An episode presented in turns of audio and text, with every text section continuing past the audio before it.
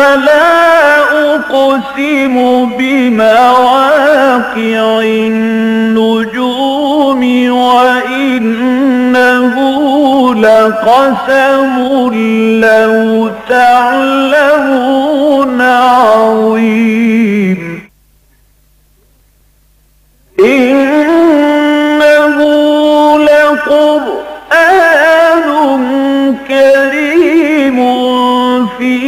كتاب مكنون لا يمسه إلا المطهرون.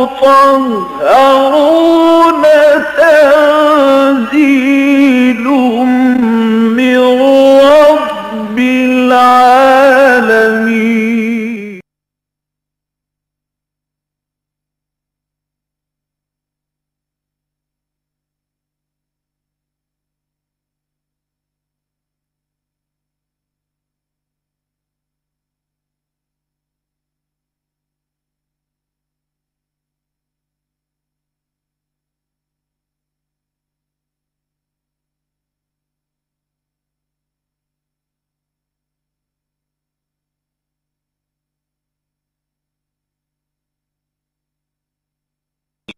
رسوله الكريم.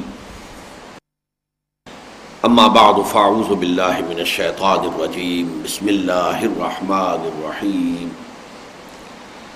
أم حسبتم أن تدخلوا الجنة ولما يأتكم مثل الذين خلوا من قبلكم؟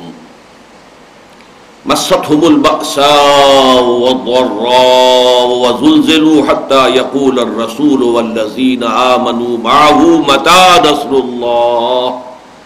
الا ان نصر اللہ قریب صدق اللہ العظیم رب اشرح لي صدری ويسر لي امری واحلل عقدة من لسانی يفقهوا قولی اللهم ربنا الهمنا رشدنا واعذنا من شرور انفسنا اللهم ارنا الحق حقا وارزقنا اتباعه وارنا الباطل باطلا وارزقنا اجتنابه.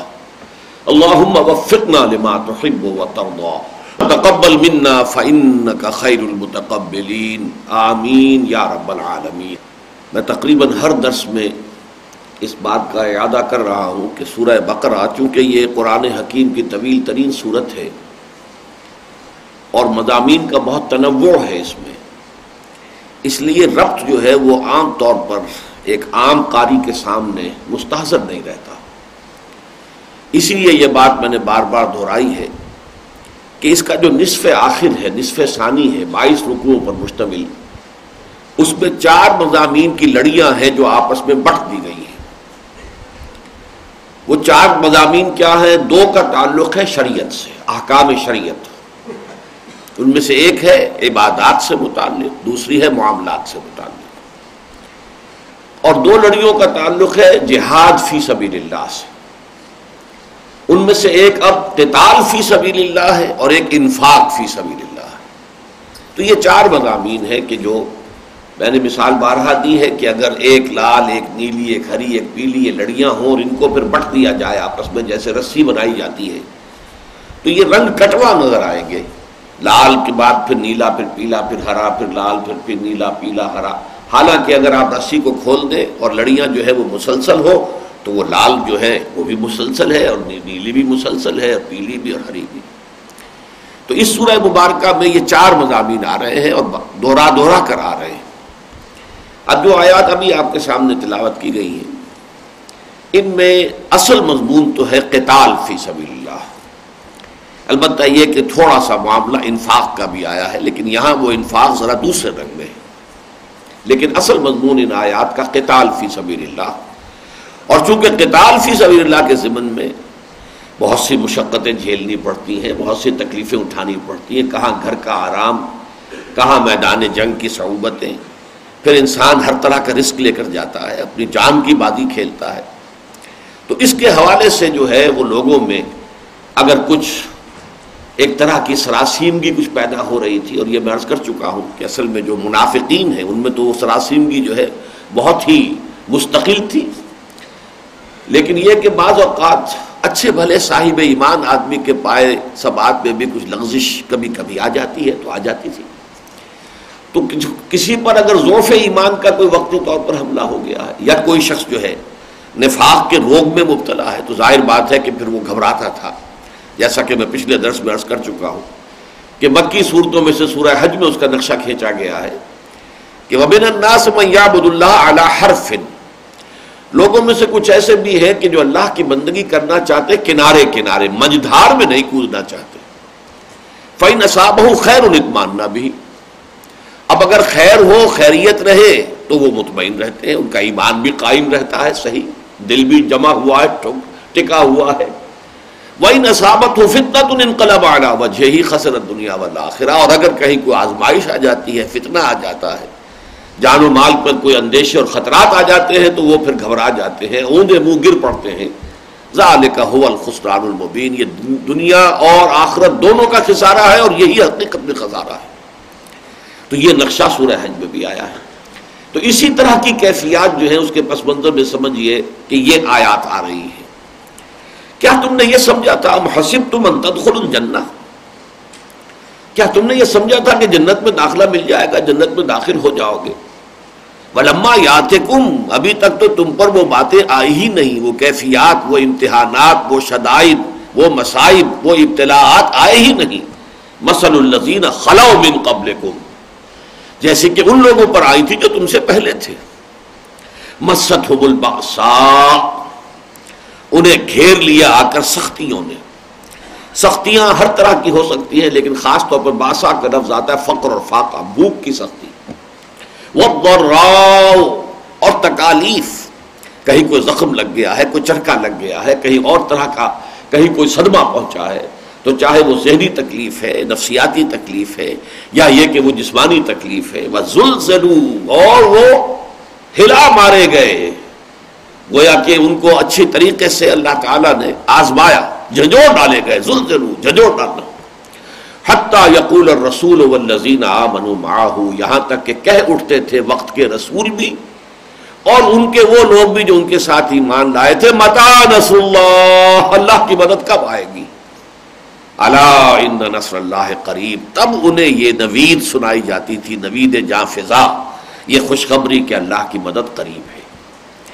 یہ بہت اہم مضمون ہے قرآن حکیم کا، کہ جو اس آیت میں آیا ہے لیکن یہ کہ یہ اتنا اہم ہے کہ بار بار آیا ہے، بار بار آیا ہے۔ چنانچہ اس کی بھی اصل جو امہات الآیات ہیں یعنی اس موضوع کے اوپر جو اصل ذروۂ سلام ہے قرآن مجید کا، جو بنیادی اور اساسی بنیادی اہم آیات ہیں، وہ سورہ کبوت کی وہ مکی صورت ہے۔ اور وہ دور وہ تھا جبکہ فزیکل پرسیکیوشن شدت اختیار کر گئی تھی۔ مارا جا رہا تھا، پیٹا جا رہا تھا۔ غلاموں کو خاص طور پر حضرت بلال پر جو بیت رہی تھی آپ کے علم میں ہے۔ حضرت خباب الرد کو دیکھتے ہوئے انگاروں کے اوپر لٹا دیا گیا۔ حضرت یاسر، حضرت سمیہ رضی اللہ تعالیٰ عنہما کو تو شہید ہی کر دیا گیا شدید ترین ٹارچر کے بعد۔ تو یہ جو حالات تھے کہ جن سے اہل ایمان دو چار تھے اس وقت، تو کچھ لوگوں کے دلوں میں کوئی اشتراک پیدا ہو گیا، ارتعاش سا پیدا ہو گیا ان کے آساب میں۔ اور حضور کے پاس حاضر ہوئے، یہ بخاری شریف کی روایت ہے اور اس کی نبراوی کون ہے؟ خباب الرد جن کے ساتھ وہ واقعہ پیش آیا تھا کہ ننگی پیٹھ انہیں دہتے ہوئے انگاروں پر لٹایا گیا تھا کہ وہ پیٹھ کی کھال جلی اور اس کی چربی پگلی تو اس سے وہ انگارے ٹھنڈے ہوئے۔ اس درجے جو ہے تعظیم اس درجے ٹارچر سے جو شخص گزرا تھا، اس نے اگر آ کر کہا ہے، اور حدیث کے الفاظ یہ کہ حضور اس وقت خانہ کعبہ کی ایک دیوار کے سائے میں اپنی چادر کی ٹیک لگا کر آپ استراحت فرما رہے تھے۔ تو ہم حاضر ہوئے، ہم نے عرض کیا، حضور اب تو یہ مسائب ناقابل برداشت ہوتے جا رہے ہیں۔ اللہ تدعو لنا۔ آپ ہماری دعا نہیں کرتے کہ اللہ تعالیٰ کی طرف سے نصرت آ جائے۔ تو حضور نے بھی کچھ اظہار ناراضگی فرمایا۔ آپ اٹھ کر بیٹھ گئے اور آپ نے کہا، خدا کی قسم، تم بہت جلدی مچا رہے ہو۔ تم سے پہلے کے لوگوں پر تو وہ مصیبتیں آئیں جو تم پر ابھی آئی ہی نہیں ہے وہی بالکل الفاظ جو اس آیت میں آئے یہ تو سورہ بقرہ کی آیت ہے۔ میں آپ کو واقعہ بتا رہا ہوں، آٹھ سال پہلے کا۔ وہ تو سمجھیے سن پانچ یا چھ نبوی کی صورت ہے وہ، سورہ انکبوت کہ تم سے پہلے جو امتیں تھیں جو ایمان لاتے تھے رسولوں پر، ان کا تو یہ بھی ہوتا تھا کہ زندہ آگ میں جلا دیے جاتے تھے۔ یہ بھی ہوتا تھا کہ لوہے کے کنگھوں سے ان کی ہڈیوں پر سے ان کے گوشت کو کھرچ لیا جاتا تھا۔ یہ بھی ہوتا تھا کہ ایک گڑھا کھود کر ایک آدمی کو گاڑ دیا جاتا تھا اس میں اور پھر اس کے سر کے اوپر آرا رکھ کر چیرنا شروع کرتے تھے اور پورے جسم کو دو حصوں میں تقسیم کر دیتے تھے۔ لیکن پھر بھی وہ ثابت قدم رہتے تھے۔ تو تم تو جلدی بچا رہے ہو۔ خدا کی قسم وہ دن آ کر رہے گا کہ ایک سوار صنع سے حضر بہت تک سفر کرے گا اور اسے سوائے اللہ کے کسی کا خوف نہیں ہوگا۔ لیکن بہرحال وقت لگے گا۔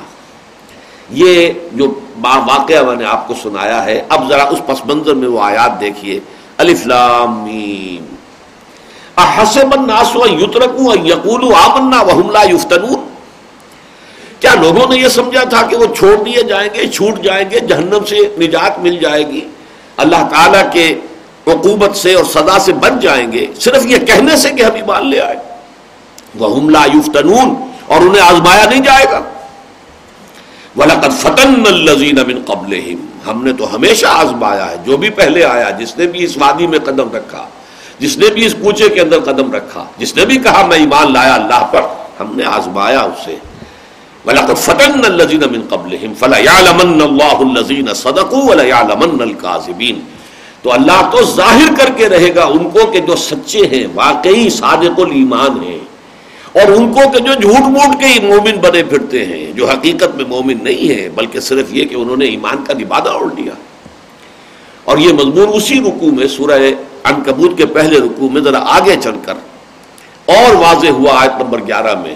وَلَيَعْلَمَنَّ اللَّهُ الَّذِينَ آمَنُوا وَلَيَعْلَمَنَّ الْمُنَافِقِينَ۔ اللہ تو لازمن ظاہر کر دے گا کون حقیقت مومن ہے اور کون منافق ہے۔ یعنی جو جھیل نہیں سکتا، جو تحمل نہیں کر سکتا، جو برداشت نہیں کر سکتا، جس کی ہمت جواب دے جاتی ہے، جو پیٹھ دکھا دیتا ہے، جو جو پسپائی اختیار کرنا شروع کر دیتا ہے، پھر وہ مومن نہیں ہے، وہ منافق ہے۔ اور انہیں آزمائشوں کے ذریعے ہی سے تو یہ بات کھلتی ہے کہ کون مومن ہے، کون منافق ہے۔ کون سچا ہے اپنے دعوی ایمان میں اور کون جھوٹ موٹ کا مدعا یہ ایمان ہے، تو اگر یہ فتنے نہ ہوں، یہ آزمائشیں نہ ہوں، یہ تکالیف نہ ہوں، یہ مصیبتیں نہ ہوں، تو یہ دودھ کا دودھ، پانی کا پانی جدا کیسے ہوگا؟ یہ تو سب گڑبڑ رہیں گے۔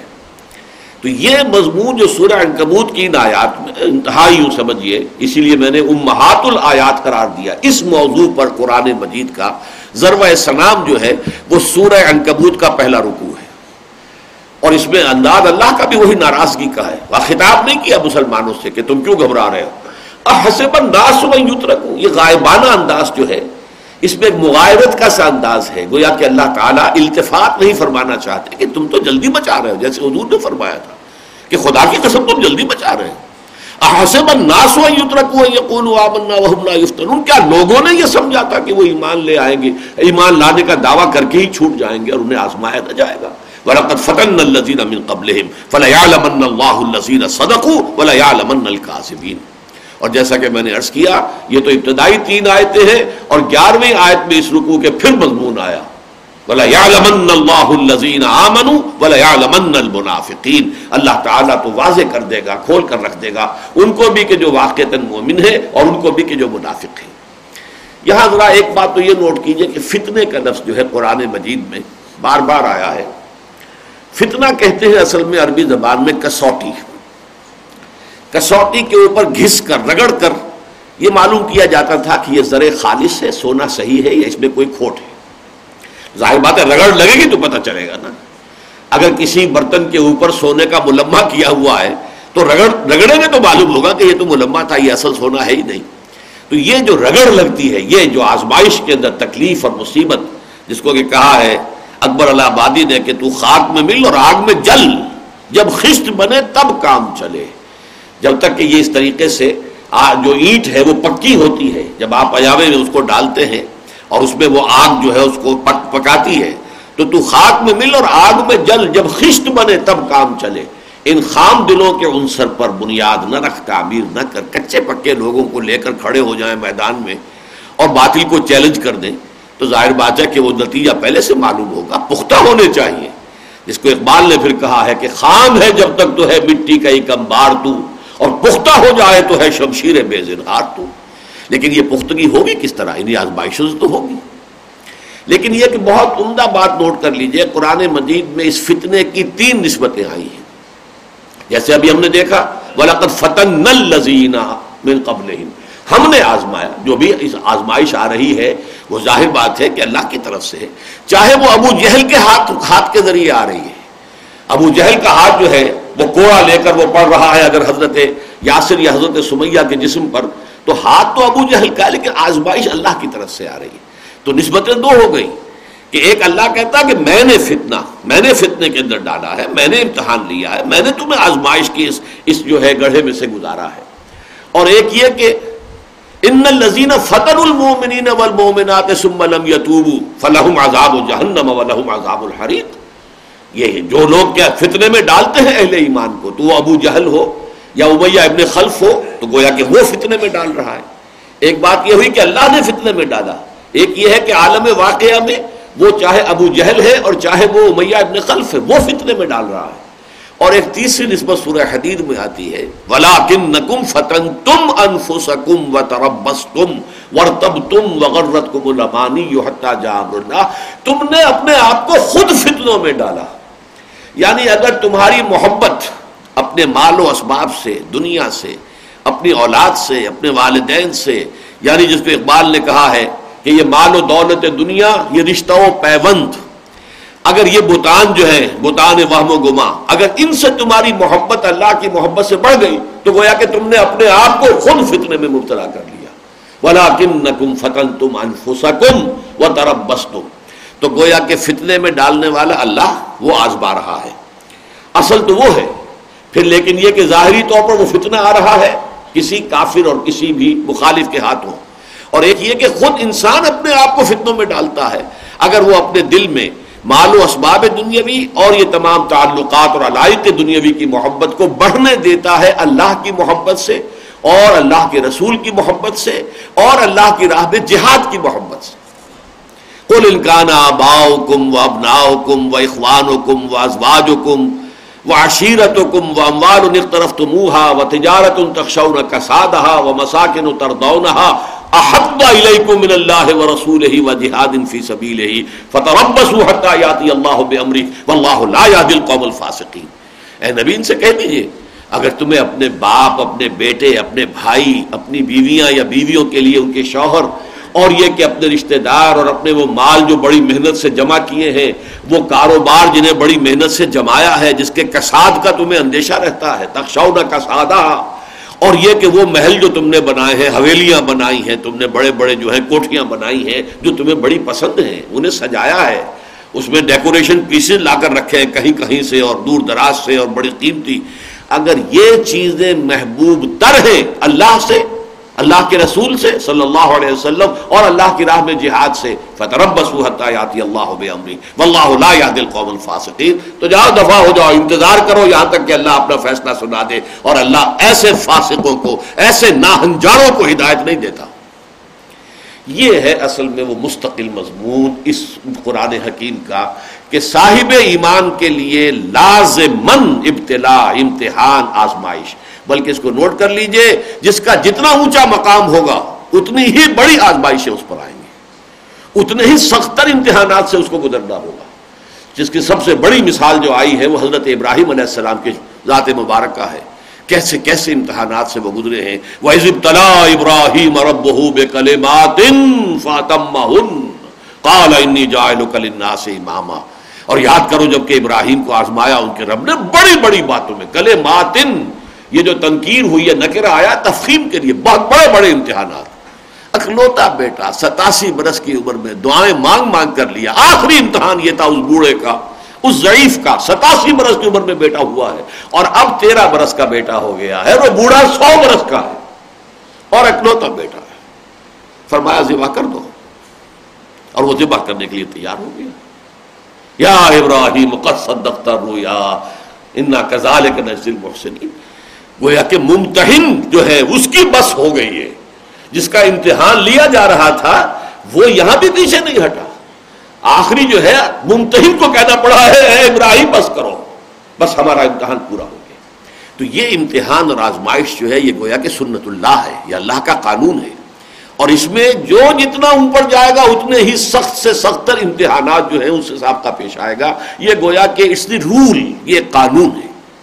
اب دیکھیے یہ مضمون جو اس آیت میں آیا، ام حسب تم انتد خل الجنت ولما یاتکم مثل الذین خلو من قبلکم مستهم الباساء والضراء وزلزلوا حتى يقول الرسول والذين آمنوا معه متى نصر الله؟ الا ان نصر الله قريب. یہ خاص کلائمیکس ہوتا ہے جبکہ کسی ایک فرد پر یا کسی ایک جماعت پر ابتلا اپنے اس کلائمیکس کو پہنچ جاتی ہے، پھر وہاں سے گویا کہ رخ بدلتا ہے حالات کا۔ اس کو نوٹ کر لیجیے سیرت متحرہ سیرت محمد علیہ صاحب صلاحت وسلام میں وہ کلائمیکس جو ہے، ذاتی ابتلا و آزمائش کا کلائمیکس وہ یوم طائف ہے۔ یوم طائف میں جو کچھ حضور پر بیتی ہے دو دنوں میں، اس پر حضور کی واقعتاً یہ الفاظ اگرچہ اچھے نہیں لگیں گے، چیخیں نکل گئی اس میں کوئی شک نہیں۔ اس لیے کہ جو دعا ہے، اس کے بعد جب واپس آ رہے تھے آپ اور ایک جگہ تھوڑے سے اس راحت کے لیے رکے ہیں، تو جو دعا مانگی ہے۔ واقعتاً یہ ہے کہ انسان پڑھتا ہے تو کہاں اٹھتا ہے؟ اللہ کاشکو ذو فقوتی و قلت ہیلتی و حوانی الناس۔ اے اللہ، تیری جناب میں فریاد لے کر آیا ہوں اپنے وسائل کی کمی کا، اپنے قوت کی کمزوری کا۔ الامل تکیلو نہیں مجھے کس کے حوالے کر دیا ہے؟ الہ بعیدی یتجہمنی اور الہ ادب ملکتا امری۔ مجھے تو نے حوالے کر دیا دشمن کے کہ جو چاہے مجھ سے میرے ساتھ کر گزرے۔ اب یہ دیکھیے، یہ فریاد کس حد تک آ گئی؟ اگر چاہیے کہ اس کے بعد وہ مقام عبدیت جو ہے، اس کا غلبہ ہوتا ہے۔ لم یکن علیہ غضب فلاح بالی اے اللہ، اگر تو ناراض نہیں ہے تو مجھے کوئی پرواہ نہیں۔ ٹھیک ہے۔ سر تسلیم خم ہے جو مزاج یاد میں آئے۔ مجھے اندیشہ ہے تو اس بات کا کہیں تو ناراض تو نہیں ہو گیا۔ لم یکن علیہ غضب فلاح بالی اعوذ بنور وجهك الذي اشرقت له الظلمات۔ میں تو تیرے ہی چہرہ انور کی جو انوار ہے جو اس کی روشنی ہے، اس کے نور، اسی کی پناہ میں آتا ہوں۔ یہ معاملہ حضور پر ہوا ہے یوم طائف کو، اور اس کے بعد سے وہ پھر گیئر لگا ہے۔ آزمائشوں کا دور حضور کے لیے ذاتی طور پر اگر آپ سمجھیں گے کہ کہ غزوہ عہد میں حضور کو تکلیف ہوئی، وہ ٹھیک ہے، لیکن یہ کہ غزوہ حضور میں، غزوہ عہد میں حضور کے دائیں بائیں سامنے آگے وہ لوگ موجود تھے جنہوں نے اپنی جسموں کو ڈھال بنایا ہے حضور کے لیے۔ یہاں تو حضور تنہا تھے، زیادہ سے زیادہ حضرت زید ابن حارثہ رضی اللہ تعالیٰ عنہ ساتھ تھے۔ جب پتھراؤ ہو رہا تھا، وہ آگے آ کر اگر دیوار بن کر کھڑے ہوتے تھے تو پیچھے سے پتھر آتے تھے، وہ پیچھے جاتے تھے تو آگے سے پتھر آتے تھے۔ اور کوئی جس کو کہا جائے قصبہ پرسی آشوق ستم گارے، رسوا سر بازارے صورت حال حضور صلی اللہ علیہ وسلم کی وہ طائف کی گریوں میں تو یہ تھی۔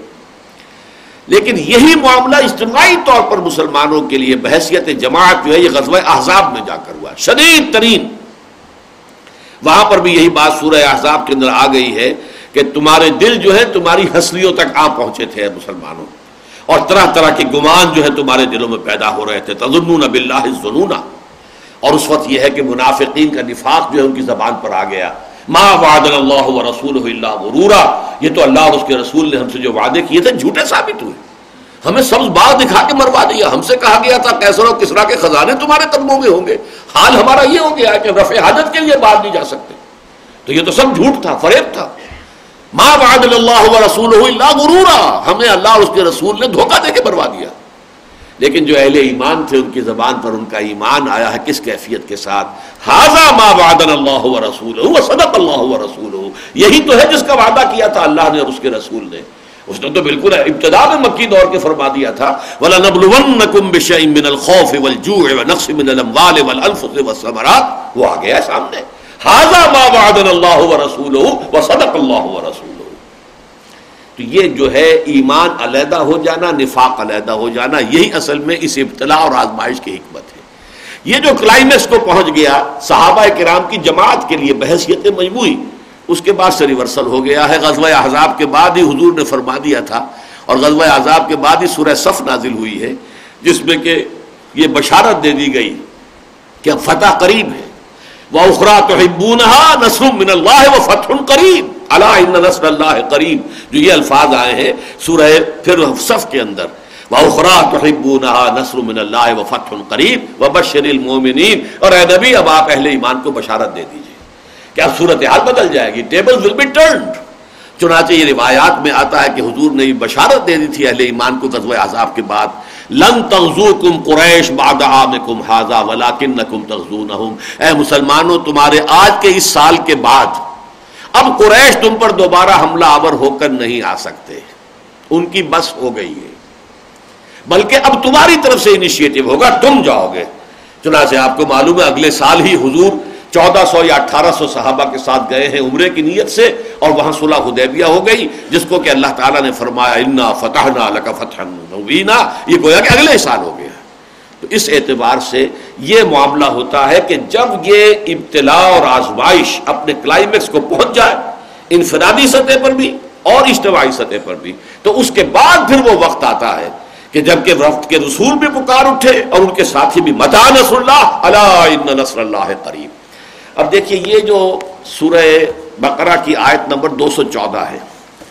بالکل یہی مضمون اگلی صورت جو ہے سورہ آل عمران کی آیت نمبر ایک سو بیالیس میں ہے۔ پھر بالکل یہی مضمون سورہ توبہ کی آیت نمبر سولہ میں ہے۔ آپ کے علم میں ہوگا یہ سائنس آف نمبرز کہلاتی ہے آکلٹ سائنسز کے اندر ہے۔ آداد کا علم العادات تو اگر دو سو چودہ کو آپ جمع کریں گے، دو جمع ایک دمہ چار، سات بنے گا۔ آیت نمبر دو سو چودہ ہے سورہ بقرہ کی۔ آیت نمبر ایک سو بیالیس، وہی جو ہے عدد ہے اب بھی، لیکن ترتیب بدل گئی۔ ہے ایک جمع چار جمع دو، وہی سات۔ اور سورہ توبہ میں چھ جمع ایک، سات۔ تو یہ تین مقامات پر مکی صورتوں میں یہ مضمون آیا۔ جیسا میں نے کہا امہات امہات جو ہے امہات الآیات اس موضوع پر، وہ تو ہے پہلا رکو سورہ انکبوت کا، جو مکی صورت ہے۔ لیکن یہ ہے کہ یہ تین مقام مدنی صورتوں میں جو ہے یہ بہت ایک دوسرے کے مشابے ہیں۔ دیکھیے، سورہ آل عمران میں فرمایا، ام حسب تم خود الجنہ؟ وہی الفاظ۔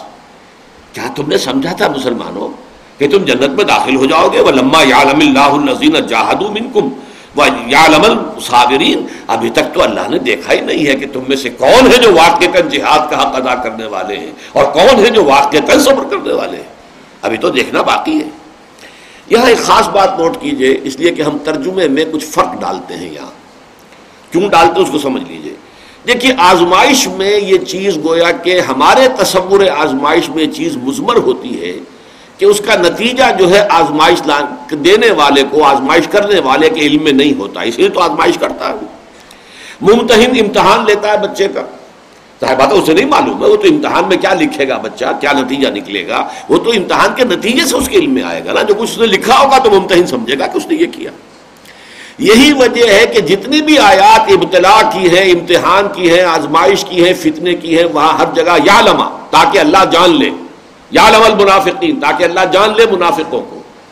ولیعلمن اللہ الذین صدقوا ولیعلمن القاذبین تاکہ اللہ اور اللہ تو لازمن جان کر رہے گا۔ سچوں کو بھی اور اللہ تعالیٰ تو لازمن جان کر رہے گا جھوٹوں کو بھی۔ لیکن چونکہ اللہ تعالیٰ کا معاملہ یہ ہے، یہ تو لفظ اللہ نے وہ استعمال کیا جو ہماری ذہنیت کے مطابق ہے، ہمارے تصور کے مطابق ہے، ہماری سوچ کے مطابق ہے کہ امتحان کا نتیجہ تو اس کے بعد ہی ظاہر ہوتا ہے۔ ممتحن کو پہلے سے معلوم نہیں ہوتا کہ اس کا نتیجہ کیا نکلے گا۔ تاکہ جان لے، ممتحن جو ہے اس کے علم میں آ جائے کہ یہ جو شخص ہے، یہ کتنے پانی میں ہے۔ اندل امتحان یقرب المر و یوحان امتحان کے موقع پر تو دو ہی نتیجے ہوتے ہیں، یا کسی انسان کی عزت ہوتی ہے، اعزاز ہوتا ہے، اکرام ہوتا ہے۔ He comes out with flying colours اور یا یہ ہے کہ اس کی احانت ہو جاتی، توہین ہو جاتی ہے وہ فیل ہو جاتا۔ ہے لیکن چونکہ اللہ کا علم قدیم ہے، یہ صرف اہل تشیع کے ہاں ہے کہ وہ یہ کہتے ہیں کہ اللہ کو بدا بھی ہوتا ہے۔ یعنی اللہ کے علم میں اضافہ ہوتا ہے۔ بہت سی چیزیں ایسی ہیں جو اللہ کو پہلے سے معلوم نہیں ہوتی، بعد میں جبکہ وہ وقوع پذیر ہو جاتی ہیں تو اس کے علم میں آتی یہ گویا کہ ان آیات کو وہ ان کے لفظ کے اوپر محمول کر رہے ہیں۔ یا لما تاکہ اللہ جان لے۔ یہاں بھی ہم نے ابھی پڑھا۔ ولما یا لم اللہ الزین جاہد و یا لم صابرین ابھی تو اللہ نے دیکھا ہی نہیں، جانا ہی نہیں کہ کون ہے تم میں سے جہاد کرنے والے اور کون ہے تم میں سے صبر کرنے والے۔ لفظ علم آ رہا ہے، لیکن ہم ہمیشہ ایسی آیات پر سے گزریں گے تو ترجمہ کریں گے، اللہ ظاہر کر دینا چاہتا ہے۔ ورنہ اللہ کا علم تو قدیم ہے۔ ماں کانا و ماں یقون پر حاوی ہے۔ اللہ کے لیے کوئی بدا نہیں ہے، معاذ اللہ سما معاذ اللہ سما معاذ اللہ۔ اللہ کا علم قدیم ہے۔ آنے واحد میں کل ماضی، کل مستقبل، کل حال اللہ کی نگاہوں کے سامنے ہے۔ بلکہ اس کے لیے ماضی، مستقبل، حال ہے ہی نہیں۔ اس کا کوئی وجود ہے ہی نہیں سرے سے۔ اللہ تعالیٰ کے علم کے اسی وجہ سے ہم ترجمہ جب کرتے ہیں، تو ولما یا اللہ نے ابھی ظاہر نہیں کیا یا دیکھا کر سکتے ہیں ہم۔ اللہ نے ابھی نہیں دیکھا۔ کہ تم میں سے کون لوگ ہیں جو واقع جہاد کرنے والے ہیں اور کون لوگ ہیں کہ جو واقع صبر کرنے والے ہیں؟ یہی مضمون پھر سورہ توبہ میں آیا ہے۔ اب حسب تم انترکو اے مسلمانوں، کیا تم نے یہ سمجھا تھا کہ تم چھوٹ جاؤ گے؟ چھوڑ دیا جائے گا تمہیں۔ ولما یعلم اللہ الزین جاہدو منکم بالکل وہی الفاظ۔ ابھی تو اللہ نے دیکھا ہی نہیں۔ اللہ نے یہ ظاہر نہیں کیا۔ کہ کون ہے تم میں سے جہاد کرنے والے، ولم یتخذوا من دون اللہ ولا رسول ولا المؤمنین ولیہ اور ابھی تو اللہ نے یہ نہیں دیکھا کہ تم میں سے کون وہ لوگ ہیں جو اللہ اور اس کے رسول اور اہل ایمان کے سوا کسی کو دل کا بھیدی نہیں بناتے۔ ان کے وہ سارے پرانے رشتے جو ہیں، وہ ایمان کی تلوار سے کٹ چکے ہیں۔ باپ اور بیٹے کا رشتہ ہو اور حقیقی بھائیوں کا رشتہ ہو اور بیوی اور شوہر کا رشتہ ہو، ایمان کی تلوار نے آ کر کاٹ دیا ہے۔ اب ان کے دلوں میں ان کے لیے محبت نہیں ہے۔ اگر محبت ابھی باقی ہے تو اس کا مطلب یہ کہ ایمان کے ساتھ ان کی وفاداری پوری نہیں ہے۔ یہ خاص طور پر کیوں کہا گیا؟ سورہ توبہ کا یہ مقام وہ ہے جہاں پر کہ تیاری کا ذکر ہو رہا ہے کہ جبکہ مکے پر چڑھائی کے لیے حضور تیاری فرما رہے ہیں۔ اسی موقع پر ایک صحابی سے بڑی ایک غلطی بھی ہو گئی تھی، بہت بڑی، کہ انہوں نے اپنے وہاں کے کچھ لوگوں کو ایک خط بھی بھیج دی تھی۔ ہاتھی بھی انہیں ابھی بلتا تو ان کو سورہ ممتحنہ میں اس کا ذکر ہے۔ اور بہت سے لوگ ہیں جو ہچکچا رہے تھے کہ اب ہم جائیں گے، قریش پر حملہ کریں گے۔ تو اس وقت یہ کہا گیا کہ آج پتا چلے گا کہ واقعتاً ایمان کی تلوار سے سارے رشتے کٹ چکے ہیں یا نہیں۔ ابھی تو اللہ نے دیکھا ہی نہیں۔ ہم حسین تم انت رکھو اللہ الزینہ جاہدو بنکم ولم يتخذوا من دون اللہ ولا رسول ہی ول المؤمنین ولیجا۔ کیا تم نے سمجھا تھا کہ چھوٹ جاؤ گے جبکہ ابھی اللہ نے دیکھا ہی نہیں ہے کہ تم میں سے کون لوگ ہیں جو واقعتاً اللہ کی راہ میں جہاد کرتے ہیں اور کون لوگ ہیں جنہوں نے واقعتاً اللہ اور اس کے رسول اور اہل ایمان کے سوا کسی اور کے ساتھ کوئی دلی رشتہ نہیں رکھا۔ رشتے کٹ گئے ہیں۔ واللہ خبیر بما تعملون۔ اور اللہ تعالیٰ خوب جانتا ہے جو کچھ کہ تم کر رہے ہو۔ تو یہ مضمون ہے جو اس ان تین صورتوں میں اور میں نے آپ کو بتایا دو سو چودہ، ایک سو بیالیس اور سولہ۔ یہ تین اگر حدود، عدد یاد رہیں گے تو آپ کو سہولت رہے گی یاد رکھنے میں کہ قرآن حکیم میں یہ یہ جو مضمون ہے، کتنے مقامات پر آیا ہے۔ ویسے یہ کہ سورہ عال عمران میں ایک اعتبار سے کہا جا سکتا ہے کہ یہ گویا کہ اس کی حکمت اور فلسفے کے اعتبار سے اہم ترین مقام ہے۔ وہاں یہ بیان کیا گیا ہے اللہ الزین منکم شہدا یہ اللہ تعالیٰ نے جو کچھ کیا ہے وہ اس لیے تاکہ اللہ جان لے، یہ لفظی ترجمہ ہوگا اور اللہ ظاہر کر دے ان لوگوں کو جو واقعتاً ایمان والے ہیں اور ان میں سے کچھ کو درجہ شہادت پر بھی فائز فرما دے۔ و اللہ ظالمین اللہ ظالموں سے محبت نہیں کرتا۔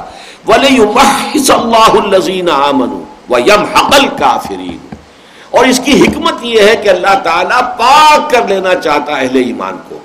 یعنی وہ جو کچے پکے لوگ ہیں، انہیں علیحدہ کر کے مومنین صادقین کی چھانٹی کر لینا چاہتا ہے۔ یہ بحث و تمہیز کا نظم اردو میں بھی بولتے ہیں، بحث اور تمہیز، بحث و تمہیز ہو رہی ہے۔ تو اصل میں عربی میں اس کا مفہوم کیا، بحث کہتے ہیں کریدنے کو۔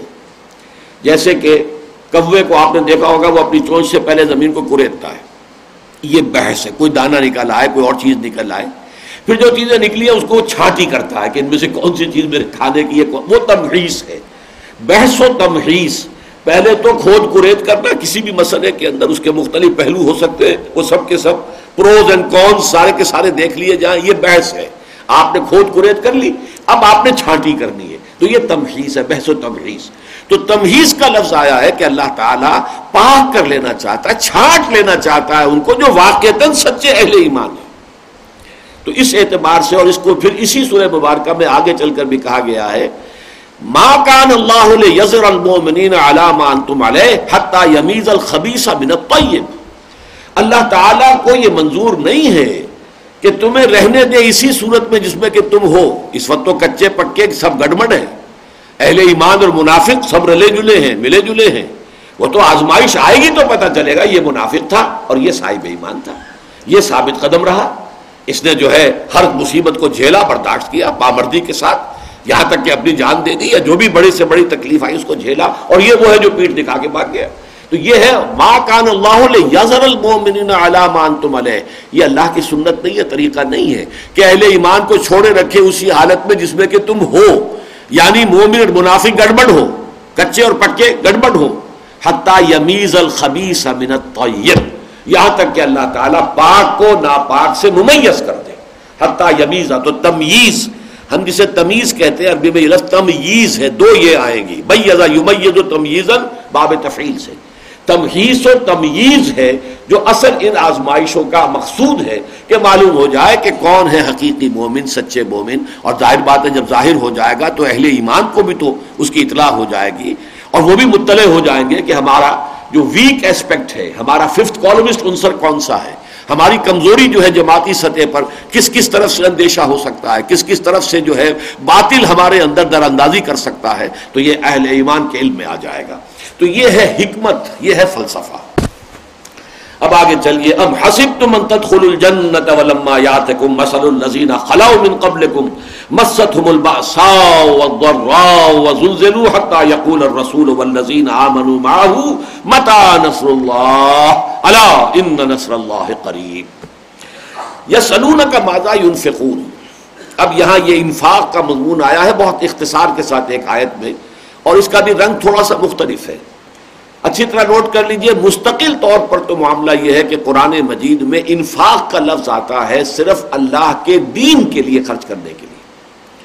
اللہ کے دین کی اشاعت، نشر و اشاعت، اس کے اندر بھی پیسہ لگتا ہے۔ آپ ظاہر بات ہے کہ فرض کیجیے، سفر کرتے ہیں اس کے لیے تو اس میں بھی اخراجات آئیں گے۔ آپ کو چیزیں شائع کرتے ہیں تو اس میں بھی اخراجات ہوں گے۔ تو یہ جو دعوت دین ہے، اس کے لیے بھی مال کی ضرورت ہے، خرچ کی ضرورت ہے۔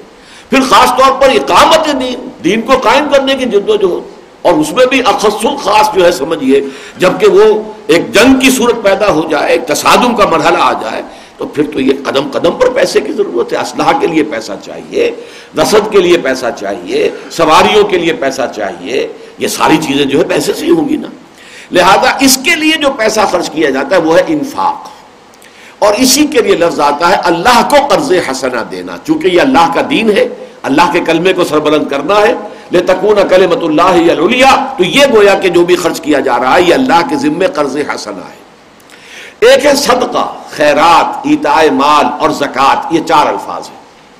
صدقہ، زکوٰۃ، یہ کس کے لیے ہے؟ غربا کے لیے، مساکین کے لیے، یتیموں کے لیے، بیواؤں کے لیے، بھوکوں کے لیے، مسافروں کے لیے، مقروضوں کے لیے، غلاموں کو غلامی سے نجات دلانے کے لیے، یہ دو مدیں علیحدہ ہو گئی لیکن یہ کہ قرآن مجید کے اندر کہیں کہیں یہ اصطلاحات ایک دوسرے کی جگہ بھی استعمال ہو جاتی ہیں۔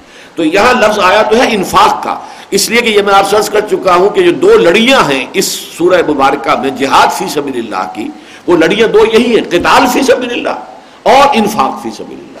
تو لفظ تو وہی لائے ہیں، اگرچہ یہاں پر وہ مضمون آیا ہے جو ہم آیا بر میں پڑھ چکے ہیں۔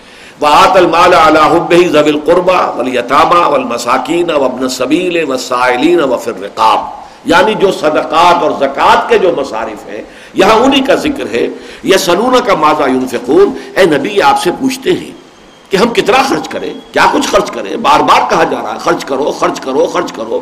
وانفقوا فی سبیل اللہ ولا تلقوا بایدیکم الى التهلکہ اپنے آپ کو اپنے ہاتھوں ہلاکت میں مت ڈالو، خرچ کر دو، لگا دو اللہ کی راہ میں۔ تو کتنا خرچ کریں؟ ماذا ينفقون قل، اگرچہ یہ سوال آگے بھی چل کر آئے گا اور اس کا جواب آگے یہ دیا جائے گا، قل العف اے نبی کہہ دیجیے، جو بھی تمہاری ضرورت سے زائد ہے، دے دو، مت رکھو۔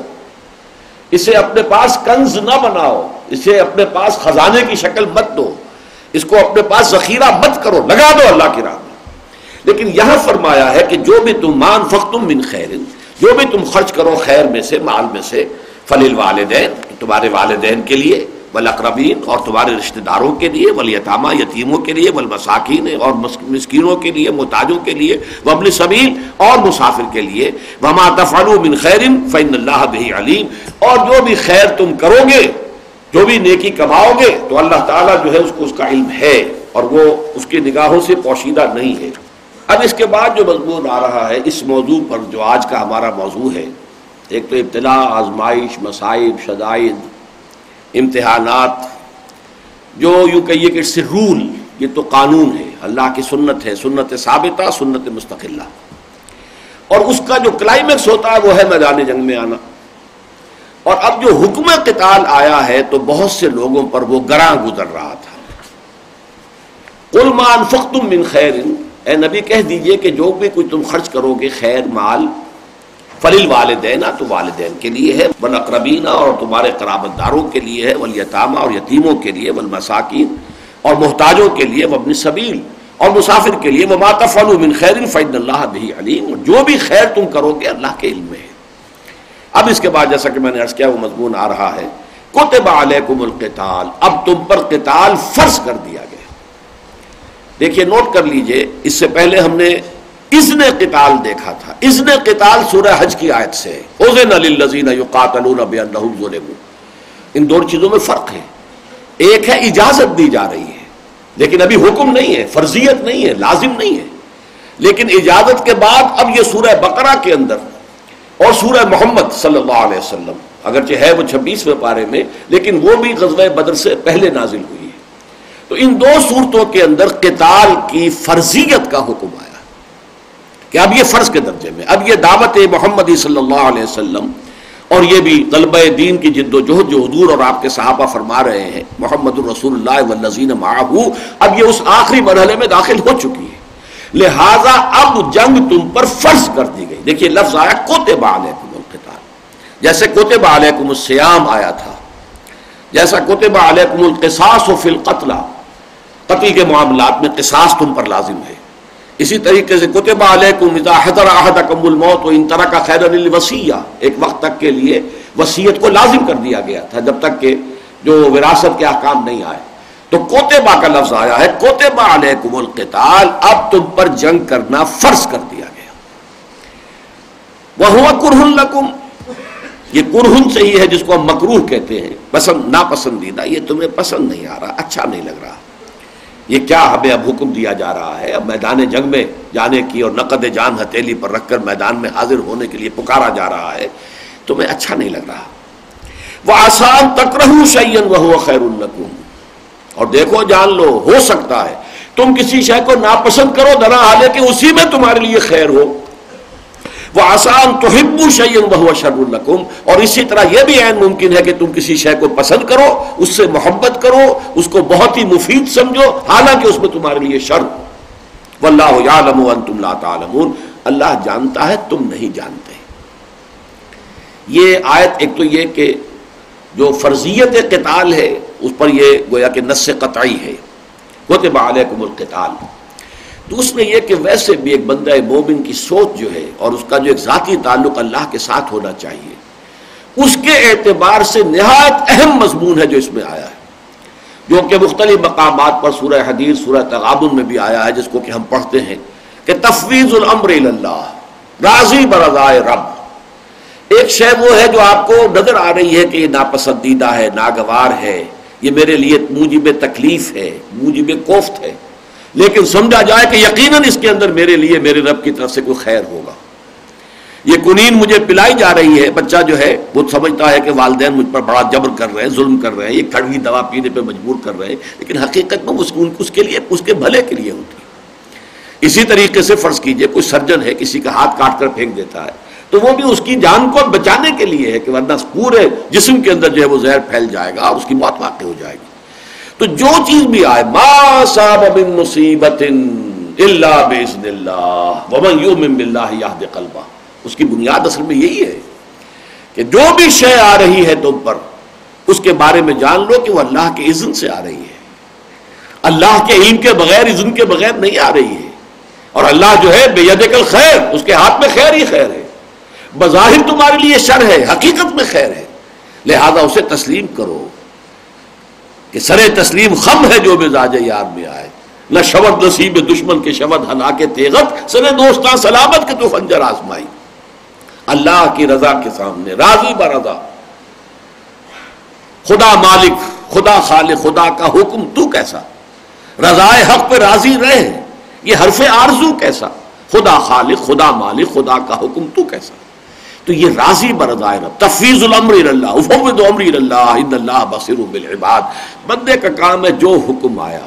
اور جو امر وقت ہے، امر حال ہے، اس وقت جو بات ہے ضروری ہے وہ کرنی ہے. ایک وقت میں امر حال یہ تھا کہ کفو ہے دیا کم وہ آج بھی میں چاہتا ہوں کہ اب اس وقت آپ کے سامنے آ جائے.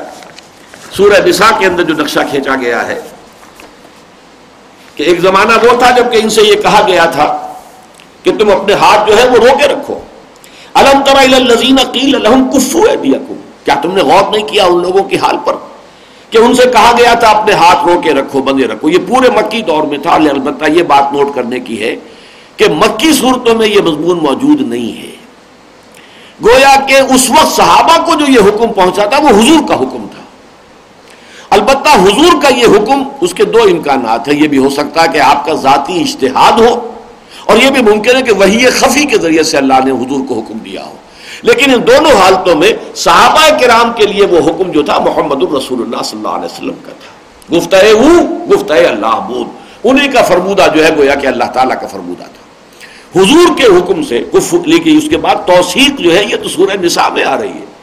سن چھ میں جا کر یہ صورت نازل ہو رہی ہے اور اس میں آ کر یہ مضمون آیا ہے کہ اللہ تعالیٰ کی طرف سے تھا یہ معاملہ، یا تو اللہ نے حضور کے اشتہاد کو گویا کہ منظور کر لیا، ریکگنائز کر لیا، اسے پسند کر لیا، اس کی توثیق فرما دی، یا یہ کہ حضور کو بھی وہ اللہ ہی کے وہی خفی کے ذریعے سے حکم ملا واللہ عالم تم نے غور نہیں کیا ان لوگوں کے حال پر کہ جن سے کہا گیا تھا ایک زمانے میں کہ اپنے ہاتھ رو کے رکھو، بدے رکھو۔ وہ عقیم الزکات اور نماز قائم رکھو زکات ادا کرو، ابھی اپنے آپ کو تیار کرو، نماز اور زکات کے ذریعے، انفاق کے ذریعے سے اپنی تربیت مکمل کر لو۔ تو خاک میں مل اور آگ میں جل، جب خشت بنے تب کام چلے۔ ان خام دلوں کے عنصر پر بنیاد نہ رکھ تعمیر نہ کر۔ لیکن فلما کوتبہ علیہم القتال، اب یہی لفظ کوتبہ آ گیا۔ تو جب ان پر قتال فرض کر دیا گیا اور اس وقت بہت سے لوگ وہ تھے کہ جو اور یہ ہوتا ہے، اس نوٹ کر لیجیے کہ تھوتھا چنا باجے گھنا، یہ ہمارے علاقے کے ہریانے کی زبان کی کہاوت ہے، ضرب المسل ہے۔ وہ چنا جو اندر سے کھوکھلا ہو گیا ہو، کیڑا کھا چکا ہو اندر سے، تو وہ کھنکھناتا زیادہ ہے۔ اس لیے کہ ٹھوس ہے جو ہے، وہ کھنکھناتی نہیں ہے۔ خالی دیگچی جو ہے، وہ زیادہ زور کرتی ہے، زیادہ شور کرتی ہے۔ اگر اس کے اندر کوئی پڑا ہوا ہے، ظرف کے اندر کچھ ہے، تو وہ اتنا زیادہ شور نہیں مچاتا۔ تو تھوتھا چنا، باجے گھنا اس میں زیادہ آواز آتی ہے۔ تو کچھ لوگ اس کو بڑھ چڑھ کر کہا کرتے تھے، حضور، ہمیں اجازت دیجیے ہم لڑنا چاہتے ہیں، ہم تو ہمیں شہادت کی بہت درکار ہے، ہمیں آپ اجازت دیجیے ہم کفار کے سامنے کیوں اس طریقے سے بھیڑے بکریاں بن کر کھڑے رہیں کہ وہ ہمیں جس طرح چاہیں جو ہے ہمیں تکلیف دیں، ہمیں ایزا پہنچائیں۔ ہمارے سامنے بلال جو ہے، اس کے ساتھ جو سلوک ہو رہا ہے، رضی اللہ تعالی عنہ، ہم کیسے برداشت کریں؟ تو یہ اس وقت کے ان کے جذبات تھے۔ لیکن فلما کوتبہ علیہم القتال، جب وہ وقت آ گیا، اب امر حال جو ہے بدل گیا۔ پہلے امر حال کیا تھا؟ کفو ہے دیا اپنے ہاتھ بندے رکھو رو کے رکھو۔ اب امر حال جو ہے بدل گیا، اب اب قتال کا حکم ہے۔ تو تم دیکھتے ہو فضا فریق منہم یخشون الناس خشیت اللہ کہ ان میں سے ایک گروہ ایسا بھی ہے جو لوگوں سے اس طرح ڈر رہا ہے جیسے کہ اللہ سے ڈرنا چاہیے۔ او اشد خشیہ، بلکہ اس سے بھی بڑھ کر۔ وہ چونکہ نفاق ہے ان کے دلوں کے اندر، تو اب ان کا حال تو یہ ہے کہ لرس رہے اندر ہی اندر۔ کب کبھی تاری ہے ان پر۔ یہ مرحلہ کیوں آ گیا؟ اور وہ کیا کہتے ہیں؟ وہ کالو ربنا لما کتب تعالی القتال۔ اور وہ کہتے پروردگار، تو نے کیوں یہ جنگ فرض کر دی ہم پر؟ لولا اخرتنا الى اجل قریب کیوں نہ تو نے ابھی ہمیں اور مؤخر کیا ہوتا، اور مہلت دی ہوتی، اور دعوت و تبلیغ کا ٹھنڈے ٹھنڈے ہم کام کرتے رہتے۔ ابھی صرف وہی سلسلہ رہتا، نماز، روزہ، دعوت، تبلیغ، زبانی جو ہے لوگوں کو بھلائی کی دعوت دینا، تلقین کرنا، لوگوں کے اخلاق سنوارنا، تربیت اور تسکیہ بس یہ ٹھنڈے ٹھنڈے کام ہم کرتے رہتے۔ کیوں نہ تو نے ابھی ہمیں اور مؤخر کیا ہوتا، قل متاع دنیا قلیل۔ اے نبی کہہ دیجیے، دیکھو دنیا کا یہ ساز و سامان حقیر شے ہے، کوئی اس کی حقیقت نہیں۔ موت ہی کا خطرہ ہے نا۔ کتنے دن اور رہ لو گے یہاں پر؟ زندہ رہو گے تو کیا ابد الآباد تک رہ لو گے کب تک رہو گے؟ یہ دنیا کی زندگی تو فانی ہے، ختم ہو جانے والی ہے۔ لہذا اور اس کے برتنے کی چیزیں جتنی بھی ہیں، تمہیں بہت نظر آتی ہو، بڑا عالیشان مکان ہے اور بڑا تمہارے پاس کوئی باغ ہے، بہت عمدہ اور بہت ہی ہرا بھرا باغ ہے اور یہ ہے اور وہ ہے اور تمہارے پاس مال مویشی ہے، یہ سب قلیل ہے۔ کل متا دنیا قلیل والآخرت خیر المن اتقا۔ اور آخرت بہتر ہے، کہیں بہتر ہے ان لوگوں کے لیے جو تقوی اختیار کریں۔ ولا تظلمون فتیلا اور تم پر بال برابر بھی ظلم نہیں۔ فتیل کہتے ہیں اس دھاگے کو، کہ جو اگر آپ کھجور جب کھولتے ہیں کھجور کو، تو آپ دیکھتے ہیں کہ اس کی ناف ہوتی ہے، گٹھلی جو ہے، اس گٹھلی کی ناف کے اندر ایک دھاگا سا لگا ہوا ہوتا یہ فتیل ہے۔ تو ظاہر بات ہے کہ جو بھی ان کی آبزرویشن ہوتی تھی، اسی سے وہ الفاظ قرآن مجید نے پک اینڈ چوز کیے۔ بڑی حقیر سی شے وہ وہ دھاگا سا جو لگا ہوتا ہے۔ یا کتمیر وہ جلی ہوتی ہے جس کے اندر کی وہ لپٹی ہوئی ہے، تو وہ کتمیر کہہ دیتے ہیں اس کو۔ اور وہ جو ہے، وہ وہ فتیل ہے۔ اور یہ جو جو چیونٹیوں کے بچے نکلتے ہیں ان کے انڈوں سے تو اس قدر چھوٹے چھوٹے چھوٹے چھوٹے، وہ زر ہے۔ تو ذرہ کا لفظ اس سے بنا ہے۔ ظاہر بات ہے، ایٹم کا کوئی تصور تو اس وقت موجود نہیں تھا کہ ایٹم کا یا نیوٹرون کا، پروٹون کا، فوٹون کا، اس کا کوئی تذکرہ کیا جاتا۔ سب سے چھوٹی چیز جو ہے، وہ فمن یامل مسقال ذرت خیر یارا فمن یامل مسقال ذرت شر اب ذرہ کیا ہے؟ وہ جو چونٹیوں کے انڈوں میں سے بچے نکلتے ہیں، وہ ذر ہے۔ اسی طریقے سے یہ جو ہے فتیل ہے۔ ولا تظلمون فتیلا اور تم پر ہرگز ہرگز وہ دھاگے کے برابر بھی کوئی ظلم نہیں کیا جائے گا۔ اسی طریقے سے یہ مضمون جو ہے، پھر نوٹ کر لیجیے۔ کتب علیکم القتال وهو کرہ لکم وعسى ان تحبوا تكرهوا شيئا وهو خير لكم۔ وعسى ان تحبوا شيئا وهو شر لكم۔ والله يعلم وانتم لا تعلمون۔ یہی بات آئی ہے پھر سورہ محمد کے اندر صلی اللہ علیہ وسلم۔ وَيَقُولُ الَّذِينَ آمَنُوا لَوْلَا أُنزِلَتْ سُورَةٌ. یہ اس کا پس منظر ہے خاص. آپ کے علم میں ہے کہ حضور صلی اللہ علیہ وسلم نے ابھی صرف اذن قتال کی آیت نازل ہوئی تھی، حکم قتال نہیں آیا تھا. لیکن آپ نے مدینہ تشریف آوری کے بعد ساتویں مہینے سے چھوٹے چھوٹے دستے بھیجنے شروع کر دی. اس پر کچھ لوگوں نے کہا کہ ابھی اللہ کی طرف سے تو حکم آیا نہیں. کچھ سری حکم قرآن میں نازل نہیں ہوا. یہ خامخواہ ایڈونچرس انداز اختیار کر رہے ہیں۔ خامخواہ آگے بڑھ کر آپ بیل مجھے مار اور قریش کے ساتھ جنگ بول لے رہے یہ شہر کے منہ میں جانے والی بات ہے۔ تو یہ جو جن لوگوں کے دلوں میں روگ تھا، جن کے دلوں میں مرض تھا، زوف ایمان یا نفاق، انہوں نے اس بنیاد پر حضور پر تنقید کی کہ ابھی تک اللہ تعالی کی طرف سے حکم قتال جو ہے سراہتن سری حکم جو ہے قرآن مجید میں نازل نہیں ہوا ہے اور انہوں نے پری ایپٹ کیا ہے۔ پیشگی طور پر گویا کہ خود اپنے طور پر آغاز کر دیا حضور پر یہ تنقید کر رہے تھے وہ منافقین اور ضعیف الایمان لوگ۔ اس کا تذکرہ ہے وہ یقول الزین انزلت سورت اور وہ کہتے تھے کہ کیوں نہیں کوئی سورت نازل ہوئی؟ فیضا انزلت سورت محکمت تو پھر جب سورت محکم، پختہ، صحیح آیت نازل ہو گئی وہ زوکرا فی حلقال اور اس میں قتال کا ذکر آ گیا۔ اب ان کا عذر ختم ہو گیا۔ تو اب ان کا حال کیا ہے؟ رایت الزین فی قلوب مرد تو اے نبی، آپ دیکھتے ہیں ان لوگوں کو جن کے دلوں میں روگ ہے، نفاق ہے، نفاق کے بیج پڑ چکے ہیں۔ جن کے دلوں میں یہ ٹی بی کی فرسٹ سٹیج والا نفاق آ گیا ہے۔ آپ ان کو دیکھتے ہیں، ینظرون الیہ کا نظر المغشی علیہ من الموت۔ وہ اب آپ کو دیکھ رہے ہیں اس طور سے جیسے کہ کوئی شخص جس پر موت کی جان کندنی جو ہے، نزا کا عالم ہوتا ہے تو اس کی آنکھیں ادھر ادھر جو پھرتی ہیں، ایسے ان کی آنکھیں ان کے ڈیلوں میں پھر رہی ہیں، گویا کہ ان پر موت وارد ہو گئی۔ ان کی بزدلی کی وجہ سے، ان کی خوف کی وجہ سے کیا حجت تو ختم ہو گئی۔ ہم نے تو ابھی تک تو سہارا لیا تھا اس کا کہ قرآن مجید میں تو سری حکم آیا ہی نہیں۔ لولا انزل سورت یہ انہوں خود ہی جو ہے آگے سے آگے چل کر، آگے سے آگے بڑھ کر انہوں نے یہ میدان کارزار گرم کر رہے ہیں اور ٹکراؤ مول لے رہے ہیں قریش کے ساتھ، قریش کے خلاف اقدام کر رہے ہیں۔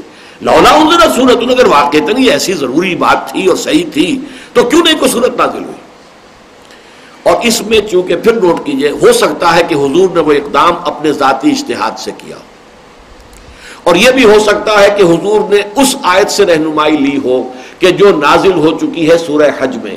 لیکن سورہ حج کی اس آیت کے بارے میں دو آرا ہیں۔ اس لیے کہ سورہ حج خود مختلف ہی ہے اس اعتبار سے کہ سورہ حج مکی ہے یا مدنی ہے۔ میرے نزدیک اصل صورت مکی ہے۔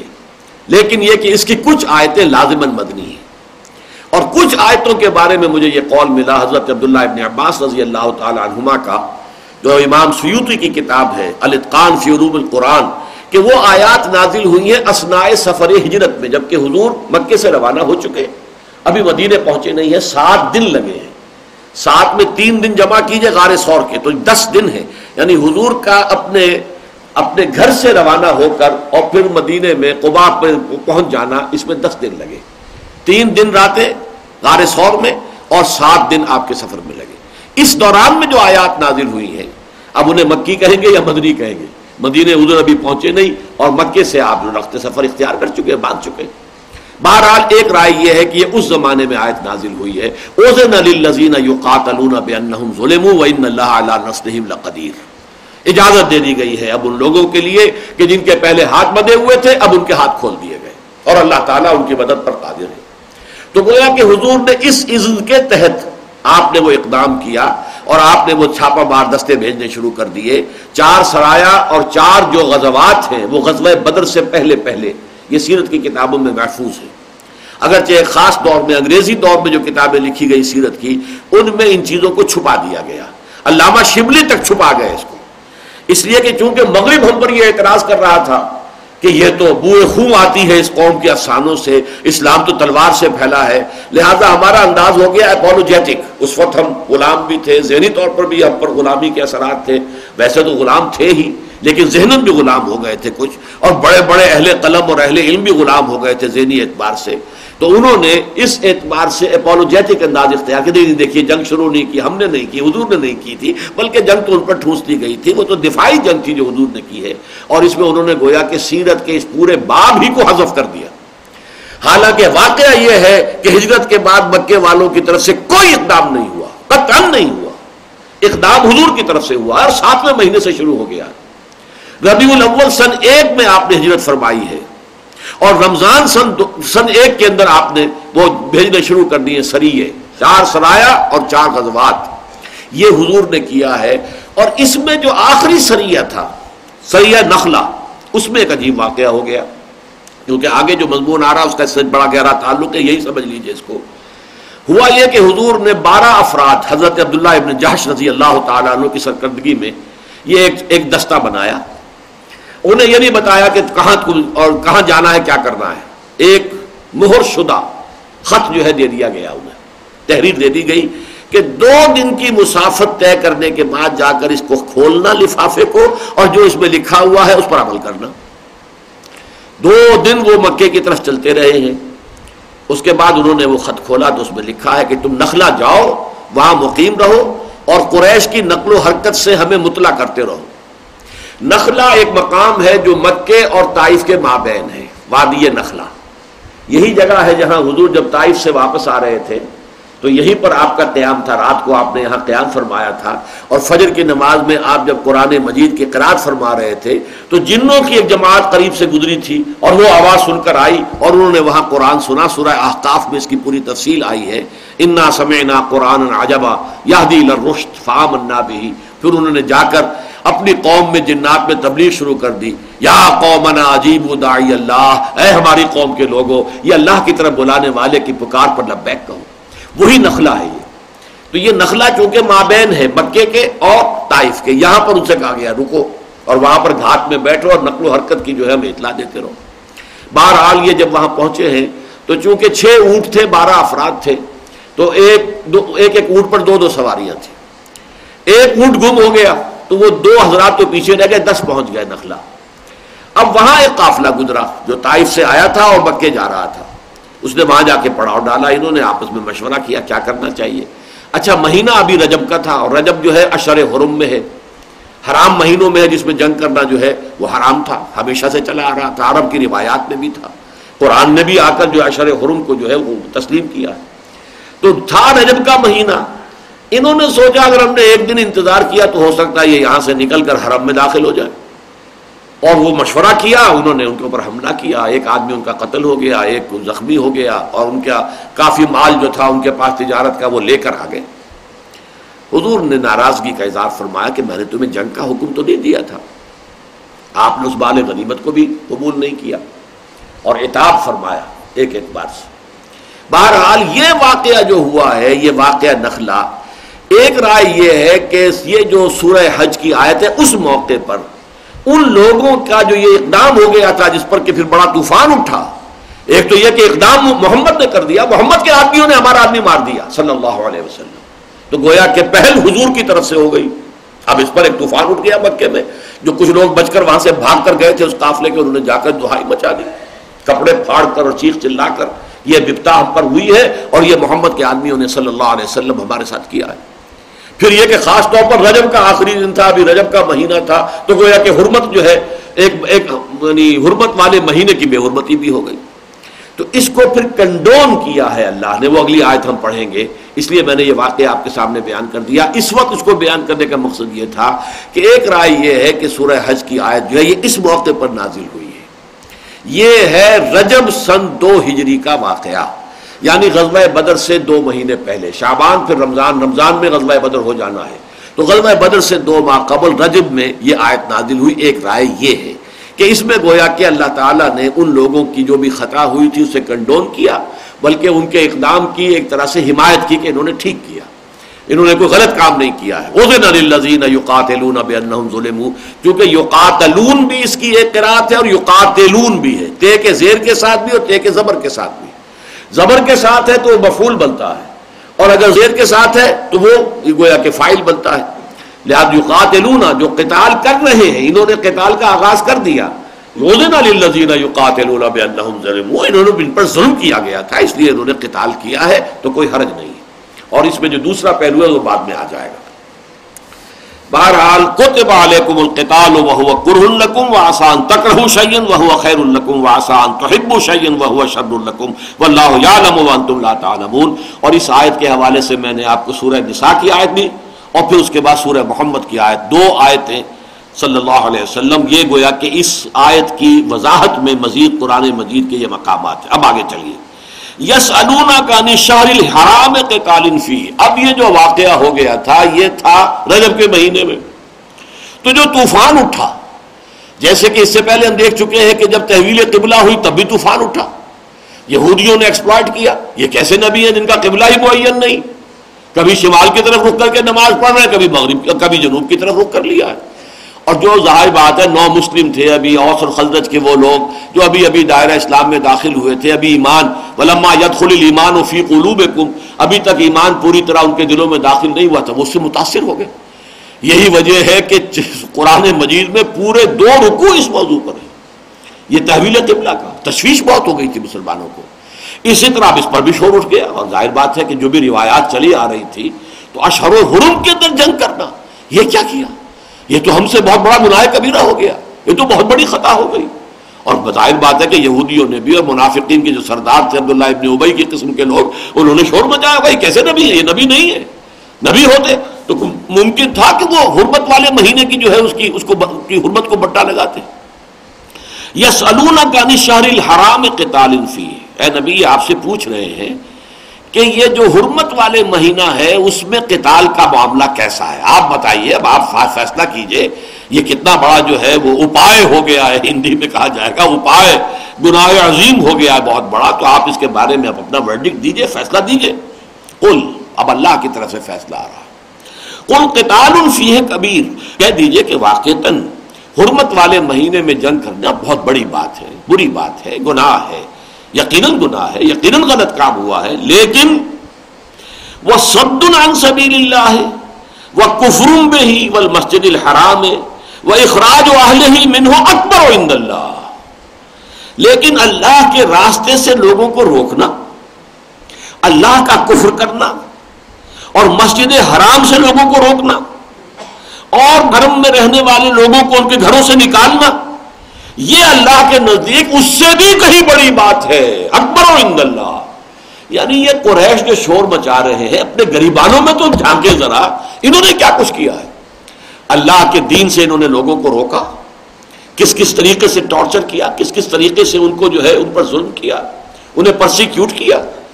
حرم کے اندر لوگوں کو مارا گیا۔ حرم میں انہوں نے سازش کی تھی محمد کو قتل کرنے کی، صلی اللہ علیہ وسلم۔ اب یہ حرمت کا جو ہے وہ نعرہ لگا کے کھڑے ہو گئے ہیں۔ دہائی دے رہے ہیں حرمت کی، حرمت والا مہینہ اور حرمت والی جگہ۔ تو کیا یہ اسی حرمت والے شہر کے اندر محمد صلی اللہ علیہ وسلم کو قتل کرنے کی جو ہے سازش انہوں نے نہیں کی تھی؟ یہ تو اللہ کا خاص معاملہ تھا کہ ان کی آنکھوں میں دھول جھونک کر اللہ تعالیٰ اپنے نبی کو نکال کر لے گیا۔ انہیں نظر نہیں آئے حضور صلی اللہ علیہ وسلم، ان کے بیچ میں سے ہو کر گزرے ہیں۔ لیکن نظر نہیں آئے۔ لیکن یہ کہ انہوں نے تو کوئی کسر نہیں چھوڑی تھی۔ جیسے کہ آپ کو معلوم ہے کہ حضرت مسیح کو یہودیوں نے تو بس پڑتے سولی پر چڑھا دیا تھا، یہ دوسری بات ہے، اللہ نے اٹھا لیا۔ اللہ نے حضور کو بھی بچایا اور غار سور کے اندر جو ہے حضور کو پہنچا دیا۔ بہرحال ان کے جرائم جو ہیں اتنے بڑے ہیں، تو جس کو ہم کہتے ہیں اردو میں کہ چھال تو بولے سو بولے، یہ چھلنی کیا بول رہی ہے؟ جس پہ ہزاروں سوراخ ہیں۔ یعنی ان کا کردار یہ ہے، یہ اپنے گلے اپنے گریبانوں میں جھانکے، ان کے جرائم کی فہرست کتنے عظیم جرائم ہیں۔ کل قتال فی کبیر ہاں ٹھیک ہے۔ جنگ کرنا جو ہے کسی حرمت والے مہینے میں بڑی بری بات ہے۔ لیکن وہ سد ان سبیل اللہ اللہ کے راستے سے لوگوں کو روکنا، وہ کفون ہی اور اس کا کفر کرنا۔ وہ مسجد الحرام اور مسجد حرام سے لوگوں کو روکنا۔ وہ اخراج و اہل ہی من ہو اور وہاں کے رہنے والوں کو وہاں سے نکلنے پر مجبور کر دینا۔ اکبر و اللہ۔ یہ اللہ کے نزدیک اس سے کہیں زیادہ بڑی بات ہے۔ ول فتنا تو اکبر و من القتل. اور یقین فتنہ جو ہے وہ قتل سے بھی بڑی شے ہے۔ یہ مضمون اس سے پہلے بھی آ چکا ہے۔ وہاں پر بھی یہ بات آئی تھی حرمات و قصاص۔ حرمت والی چیزوں کے اندر بھی قصاص ہوگا۔ اور وہاں وہ آیت آ چکی تھی کہ اے مسلمانوں، تم کہیں مسجد حرام کے قرب و جوار میں ان سے جنگ نہ کرو، یہاں تک کہ وہ خود تم سے جنگ کرے اگر وہ پہل کر دیں تو پھر انہیں قتل کرو اور مارو جیسے کہ ان کو مارنے کا حق ہے۔ لیکن یہ کہ پہل نہ کرنا یہاں چونکہ پہل بھی ہو گئی تھی، لہذا اللہ تعالیٰ نے ان کی اس غلطی کو کنڈون کیا، اس کو معافی دی اور ان کے حوالے سے گویا کہ اللہ تعالیٰ ان کا کیس ہم خود پلیٹ کر رہے ہیں اپنے بندوں کا۔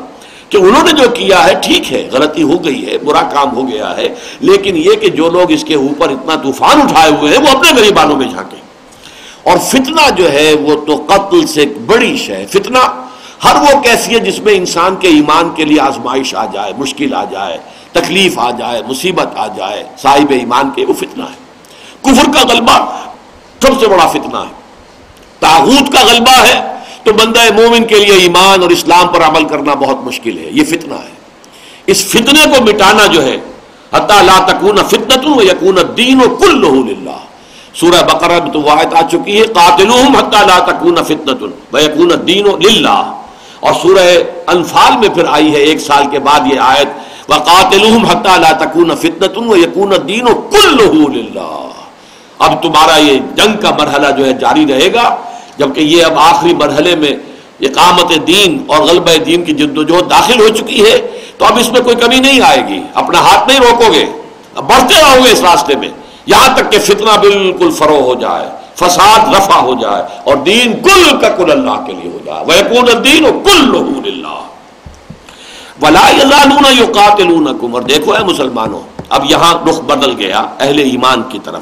ان میں سے جو ذرا کمزور تھے، جو متاثر ہو گئے تھے ان کے پروپگنڈ سے۔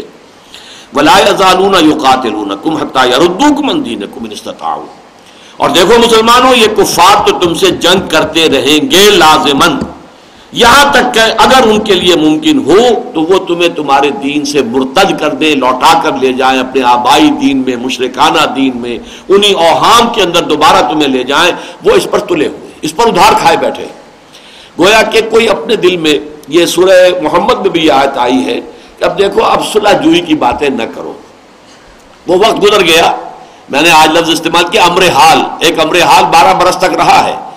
کہ ہر تشدد کو برداشت کرو، جوابی کارروائی کوئی نہیں۔ جو بھی پرسیکیوشن ہو bear all persecution without any retaliation کوئی بدلا نہیں۔ وہ امر حال بارہ برس تک رہا۔ وہ آرڈر آف دی ڈے تھا آرمی کی اصطلاح میں آرڈر آف دی ڈے پورے بارہ برس تک آرڈر آف دی ڈے یہی تھا۔ اب امر حال بدل چکا۔ اب صلح جوئی کی باتیں مت کرو۔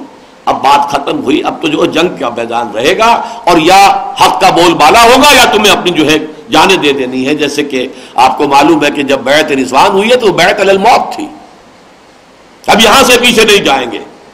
چاہے ہم سب کے سب یہیں پر شہید ہو جائیں، یہاں سے پیٹھ موڑ کر کوئی نہیں جائے گا۔ بیعت رضوان، بیعت الموت، بیعت علی اللہ نفر یہ بات گویا کہ بیعت اس بات پر تھی کہ یہاں سے کوئی بھاگے گا نہیں۔ یہی جانے دے دیں گے سب کے سب۔ تو اب تو یہ ہوگا۔ ناز الزین با محمد الجہاد ما بقینا ابدا یہ ہے وہ ترانہ جو صحابہ کرام کی زبانوں پر تھا، جبکہ وہ خندق کھود رہے تھے غزوہ احزاب میں، غزوہ خندق میں۔ ہم ہیں وہ لوگ جنہوں نے محمد سے بیعت کی تھی، جہاد کی۔ اب یہ جہاد جاری رہے گا، جب تک جان میں جان ہے۔ چاہے فاقہ ہے، چاہے پیٹ پر پتھر باندھا ہوا ہے، لیکن جان تو ابھی ہے نا، نکلی نہیں ہے جان۔ جب تک جان میں جان ہے، یہ جہاد جاری رہے گا۔ نحن الذین بایعوا محمدا علی الجہاد ما بقینا ابدا۔ اب جب تک بھی ہماری جان میں جان ہے، جہاد جاری رہے گا۔ ولا يزالون يقاتلونكم حتى يردوكم عن دينكم ان استطاعوا۔ ومن يرتد منكم عن دينه اور سوچ لو، جو کوئی بھی تم میں سے مرتد ہو گیا، لوٹ گیا، پیچھے چلا گیا ردا یا ردو ہوتا ہے کسی کو لوٹا دینا، موڑ دینا۔ اور باب اختیار ہوا ارتداد، خود پلٹ جانا، خود لوٹ جانا، خود پسپائی اختیار کرنا۔ تو جو کوئی بھی لوٹ جائے گا، تم میں سے اپنے دین سے فیمت۔ اور اسی حال میں اگر اسے موت آ گئی وہ ہوا کافر کہ وہ کافر ہی ہو۔ فولا کا حب تک معلوم پھر دنیا والا تو یہ وہ لوگ ہوں گے کہ جن کے تمام اعمال دنیا اور آخرت میں حفت ہو گئے۔ چاہے کتنی ہی نمازیں انہوں نے پڑھی ہو اور حضور کی امامت میں پڑھی ہو حضور کے اقتدا میں پڑھی ہو مسجد نبی میں پڑھی ہو جہاں کی ایک نماز پچاس ہزار نمازوں کے برابر ہے۔ اور حضور کے یہ تو عام حالات میں آج بھی مسجد نبوی کی ایک نماز پچاس ہزار نمازوں کے مساوی ہے تو جو حضور کی امامت میں نماز ادا کی گئی۔ لیکن یہ سارے اعمال ہفت ہو جائیں گے اگر تم واپس چلے گئے اور تم نے دین سے ارتداد کی روش اختیار کر لی۔ وہ کا صحاب النار ہم فیحا خالدون۔ اور وہ ہوں گے جہنمی اور اسی میں رہیں گے ہمیشہ ہمیشہ۔ اب اس سلسلے کی آخری آیت ان الذين امنوا والذين هاجروا وجاهدوا في سبيل الله اولئك يرجون رحمت اللہ واللہ غفور رحیم یقیناً وہ لوگ کہ جو ایمان لائے اور جنہوں نے ہجرت کی اور جہاد کیا اللہ کی راہ میں، وہی ہے کہ جو امیدوار ہے اللہ کی رحمت کے۔ پہلی بات تو یہ نوٹ کیجیے کہ اللہ کی رحمت کے لیے کوالیفائی کرنا پڑتا ہے۔ رجا اللہ کی رحمت کی امید، اور یہ بغیر کچھ کیے۔ بغیر کوئی قربانی دیے، بغیر کوئی تکلیف برداشت کیے، بغیر کوئی اشار کیے، اگر آپ رجا لیے کے جا رہے ہیں، تو وہ پھر کوئی ایک آپ کے اپنے ذہن کا تصور ہے۔ اللہ سے امید ہو جبکہ یہ کچھ کیا۔ ہو ان الزین آمن و لذین حاجر و جاہدو فی سبیل اللہ وہ لوگ جو ایمان لائے اور جنہوں نے ہجرت کی ہے اللہ کی راہ میں۔ اور پھر اللہ کی راہ میں جہاد کیا۔ ہے تو پہلی بات تو یہ ہے کہ یرجون رحمت اللہ، یہ لوگ ہیں جو حقیقت امیدوار ہیں اللہ تعالیٰ کی رحمت کے۔ اللہ ربنا جعلنا منہم، ہمیں بھی دعا کرنی چاہیے کہ اللہ ہمیں بھی ان میں شامل فرما۔ اس لیے کہ یہ معاملہ تو قیامت تک جاری ہے۔ آج بھی وہ مارکا تو جاری ہے، حق و باطل کا۔ ستیزہ کار رہا ہے ازل سے تا امروز چراغ مصطفی سے شرار بولا بھی۔ یہ جو چل رہا ہے۔ اور اب آخری بار کا جو آنے والا ہے، وہ بہت بڑا ہے۔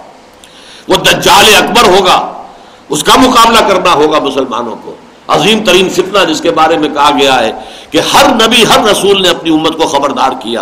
اور آدم کی تخلیق سے لے کر قیامت تک کہ جو بھی حالات ہیں ان میں اس سے بڑا فتنہ اور کوئی نہیں ہوگا جو کہ فتنہ دجال ہے۔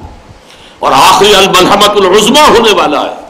مسلمانوں کو بہت بڑا نقصان پہنچنے والا ہے۔ بہت بڑی تعداد میں ان کو ہلاکت آئے گی۔ ویل العرب اور چونکہ یہ ہونا ہے، وہیں وہی فلسطین کا اور شام کا میدان جنگ ہے۔ لہذا وہیں پر یہ ہوگا اور وہاں پر ظاہر بات ہے کہ مسلمان عرب جو ہیں، ان کی بہت بڑی تعداد جو ہے اسے شہادت نصیب ہوگی۔ یہ سب حالات و واقعات کتاب الفتن کتاب الملاحم یہ جو حدیث کی کتابوں میں موجود ہے تو یہ تو ہونا ہے ابھی مارکا۔ مارکا تو اب بھی جاری ہے۔ اس لیے کہ حق و باطل کا مارکا، باطل کا غلبہ ہے۔ اور جو بھی بندہ ہے مومن ہے، اس کا فرض عین ہے کہ اس غلبے کے خلاف اٹھ کھڑا ہو۔ محنت کرے، جد و جہد کرے۔ یہ دوسری بات ہے کہ یہ نہیں ہے کہ کھڑا ہو کے نعرہ لگا دے بس، اس سے کیا ہوگا؟ کچھ بھی نہیں۔ باطل اور تاغوت کی صحت پر تو کوئی اثر نہیں پڑے گا۔ اس کے لیے پہلے یہ ہے کہ دعوت ہے، تبلیغ ہے۔ پھر جو قبول کرے ان کی تربیت ہے، تزکیہ ہے، تنظیم ہے، انہیں منظم کیا جائے۔ اب جب طاقت اتنی ہو جائے کہ پھر واقعتاً جو ہے، جب خشت بنے تب کام چلے۔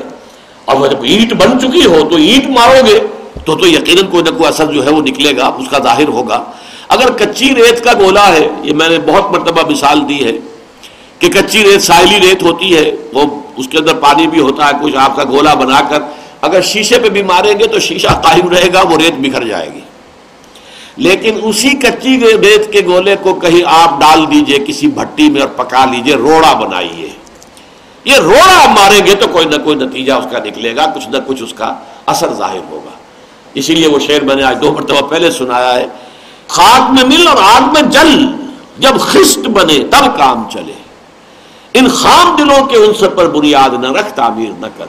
تو یہ مراحل ہے پہلا مرحلہ دعوت و تبلیغ کا ہے۔